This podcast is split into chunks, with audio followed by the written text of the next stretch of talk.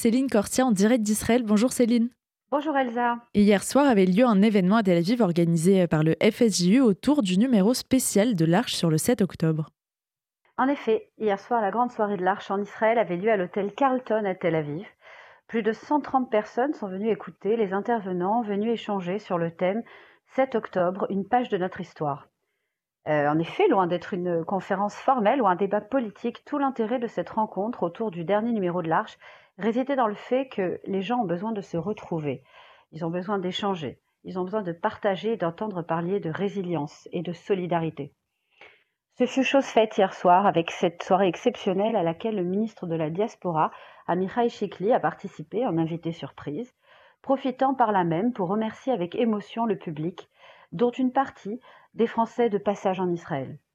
Parmi eux, une délégation d'avocats français, on en parlera la semaine prochaine, menée par Déborah Journeau du comité Action Avocat, un comité spécialement créé suite aux événements du 7 octobre. Alors parmi les intervenants, Richard Audier, directeur général du Fonds social juif unifié et directeur de la publication de l'Arche, qui a fait le déplacement spécialement pour la soirée. On l'écoute.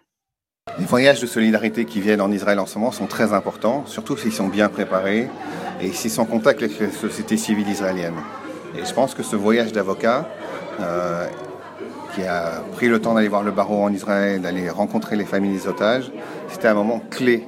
Mais ce qu'il y a, c'est qu'il faut sortir de l'émotion, sortir de l'irrationnel de ce moment du 7 octobre qui est euh, hors du temps, hors de, la, hors de la normalité de nos avocats français. Et il faut les aider à revenir sur une réflexion, à la fois comment agir en justice, essayer de comprendre comment le pays s'est retrouvé dans cette situation le 7 octobre, et donc pour nous, euh, en tant que direction de la publication de l'Arche, euh, avec tout le travail des journalistes et des, rédacteurs en chef du magazine, Perrine Simon Naoum, euh, Michael Prazan, Paul-Henri Lévy, le numéro spécial qu'on a fait de l'Arche ici est un numéro qui vient poser des questions. Il n'amène pas des réponses, il vient emmener un ensemble de questions. Et c'est essentiel que les gens qui viennent ici pendant 2-3 jours, qui vont faire du kibbutz, qui vont faire des rencontres, puissent aussi avoir la réflexion de la situation. C'était l'objet de cette visite euh, organisée euh, sur ces trois jours. Et euh, la réaction de, la salle montre qu'ils ont un besoin de comprendre en fait, parce qu'on n'est que dans l'émotion. Et l'objectif, c'est de sortir de l'émotion pour aller à la réflexion. Donc je pense que c'était nécessaire, c'est une bonne réussite et de nombreux projets sont mis en place après ce moment. Alors, euh, Yitzhak Eldan, diplomate de carrière et ancien ambassadeur d'Israël, notamment auprès du Conseil de l'Europe et de l'UNESCO, était également présent hier soir à cette soirée et en a profité pour exposer les conséquences diplomatiques des événements survenus le 7 octobre, avec notamment le jeu des alliances sur l'échiquier international et la façon dont les cartes sont rebattues. Je vous propose d'écouter Yitzhak Eldan.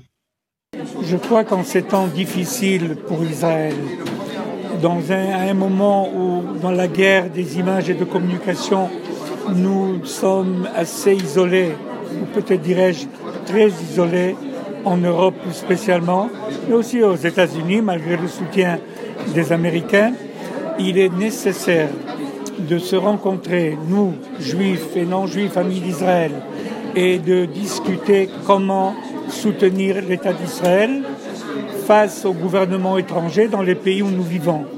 Et ce que vous avez fait ce soir, vous, le FSGU, et, vous, Céline, et de l'Arche, c'est exactement cet exercice ô combien important de se rencontrer, de discuter et d'échanger pour retourner en France, dans ce cas-là, et présenter Israël comme il faut. Et puis Boaz Bismuth, l'ancien rédacteur en chef du quotidien Israël Ayom, devenu depuis 2022 député de la Knesset, a fait spécialement l'aller-retour dans la soirée depuis Jérusalem où il assistait à une commission spéciale afin d'être avec nous et de partager son ressenti sur ce qui se passe en ce moment en Israël. Je vous propose d'écouter Boaz Bismuth. Le 7 octobre a été fait pourquoi Pour tuer l'idée, pas l'idée, pour tuer l'État juif. Le 8 octobre, on est 100 fois plus fort pas une fois, pas deux fois, pas dix fois, mais 100 fois plus fort. Et justement, on a très bien compris qu'à côté de nous, et je pense, vous allez me dire, le monde n'a rien compris. La preuve, ce policier euh, au passeport de contrôle en Angleterre. La preuve, ces manifestants à la place de la République à Paris. La preuve, certains dirigeants européens et de leurs discours que l'on entend. Mais il y a des moments dans l'histoire d'une nation où, avec tout le respect que je dois, avec tout le respect que je dois à l'opinion publique mondiale, il y a des moments où l'opinion publique juive et israélienne est plus importante pour moi. Là, je reviens à Strasbourg. Il y a quoi? Il y a un mois environ, je fais partie des parlementaires israéliens qui, sont euh, délégués ou qui siègent au Conseil d'Europe. Donc je suis allé là-bas, il y avait un rapport, ils ont fait un rapport avec quatre points là-bas. Moi, j'ai pas aimé. J'avoue, je fais partie de ces messianiques méchants. Je suis de droite. Et, je m'amuse bien sûr. Et, donc, et donc, et donc j'arrive et je vois le rapport, le rapport du Conseil de l'Europe, dans lequel, merci, merci infiniment, on condamne le 7 octobre. C'est grand. Me voilà soulagé. Je vais bien dormir cette nuit. Mais ensuite, il y avait trois autres points. Bien sûr, l'humanitaire avec le cessez-le-feu.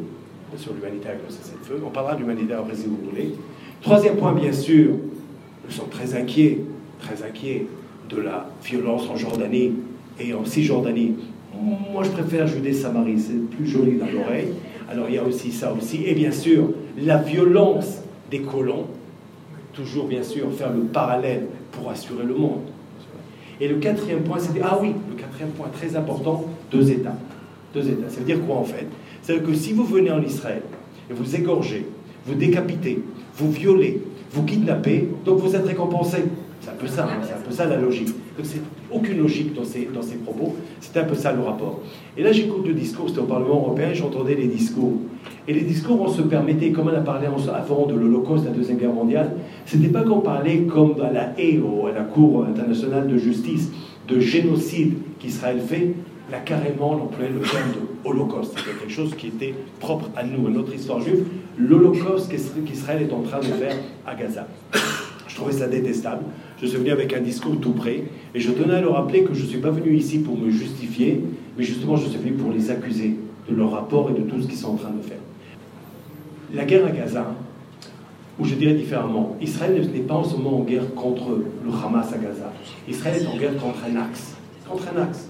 Comme on a dit très bien, on est attaqué par le Yémen, par les Houthis, euh, bien sûr le Hezbollah au Liban, l'Iran derrière qui dessine tout ça. Et c'est pas fini, encore des milices qui se trouvent en Syrie, en Irak, que leur joie, bien sûr, est de nous anéantir. Il ne faut pas oublier aussi qu'en Judée-Samarie, dans une ville comme Jenin, qui est bourrée de terroristes, et que malheureusement l'autorité palestinienne, quand on me parle de deux États, qui est là à subventionner des terroristes, et bien sûr, je ne vous parle même pas des écoles, des, livres euh, à l'école, y compris Kounra est en train de distribuer. Mais il y a une chose très importante, et je vous amènerai à une phrase de Golda Meir, et je terminerai sur ça. Golda Meir, premier ministre d'Israël en 1973, avait cette phrase qui était magnifique. Et aujourd'hui, elle n'est plus, comment dire, aujourd'hui, elle est plus euh, euh, adaptée, convenable, euh, elle sonne bien à l'oreille, aujourd'hui plus qu'hier. C'est ce qu'on dit au, monde arabe. Parce qu'une guerre, c'est méchant, mais dans une guerre, il y a des morts. Une guerre, c'est pas quelque chose de très, très élégant. Et malheureusement, cette guerre, on ne l'a pas voulu, on a été forcé. Et malheureusement, aujourd'hui, vous voyez, il y a tellement d'hôpitaux à, Gaza. Et pourquoi autant d'hôpitaux que ça?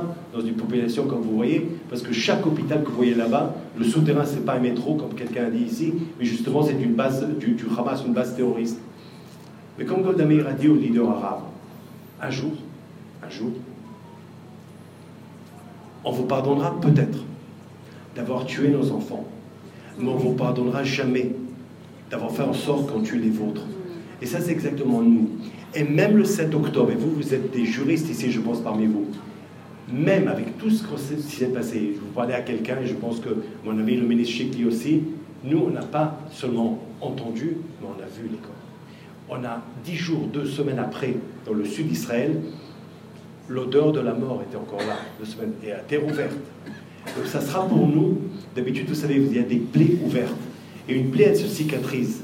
Et là, on va tous rester, notre génération, nous, on va finir notre vie avec une cicatrice saignante. Parce que c'est quelque chose qui était atroce ce qui s'est passé. Et malgré cela, malgré cela, le droit humanitaire, le droit international est quelque chose qu'on le fait, pas parce que le monde nous exige, parce que ça c'est Israël, et parce qu'on le fait. Et les camions humanitaires qui rentrent pendant la guerre, et moi avant d'être parlementaire, monsieur le sait très bien, j'étais journaliste, j'étais correspondant de guerre, première guerre d'Irak, deuxième guerre d'Irak, guerre du Kosovo, guerre du d'Afghanistan, j'ai couvert ces guerres. Et j'ai vu par exemple, j'étais à Mossoul, neuf mois de guerre pour anéantir et pour finir les terroristes là-bas. Nous, après quatre mois déjà, on regarde la montre. Non, alors on regarde la montre. Mais nous, on va continuer le travail. Et pourquoi? Pour deux raisons.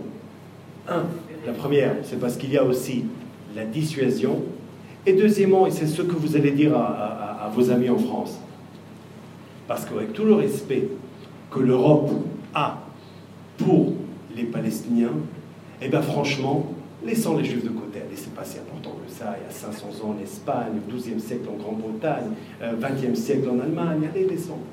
Pour les Palestiniens, on est en train de nettoyer Gaza du terrorisme. Comme ça, ils pourront vivre mieux dans l'avenir. Alors c'était Boaz Bismuth. Et puis euh, il y a eu ensuite un, temps d'échange avec le public, un temps très important en marge de cet événement, échange au cours duquel les participants ont pu donner leur point de vue sur ce dernier numéro spécial du 7 octobre. Écoutons Aimé par exemple. Ah, le numéro du 7 octobre est complet. Depuis le 7 octobre, on a besoin d'informations, des sujets sur toute l'analyse, sur tout, enfin, à tous les niveaux. Tous les niveaux ont été traités. Des articles un vrai bonheur. Un vrai Vraiment, travail J'ai eu un bonheur Excellent. de le lire depuis deux jours. C'est incroyable. Excellent.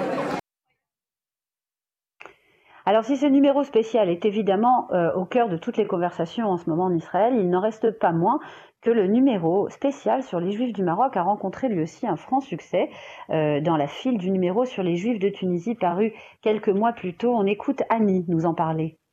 J'ai lu le numéro sur le Maroc, plus le 7 octobre. Le 7 octobre, c'est Aimé qui l'a lu.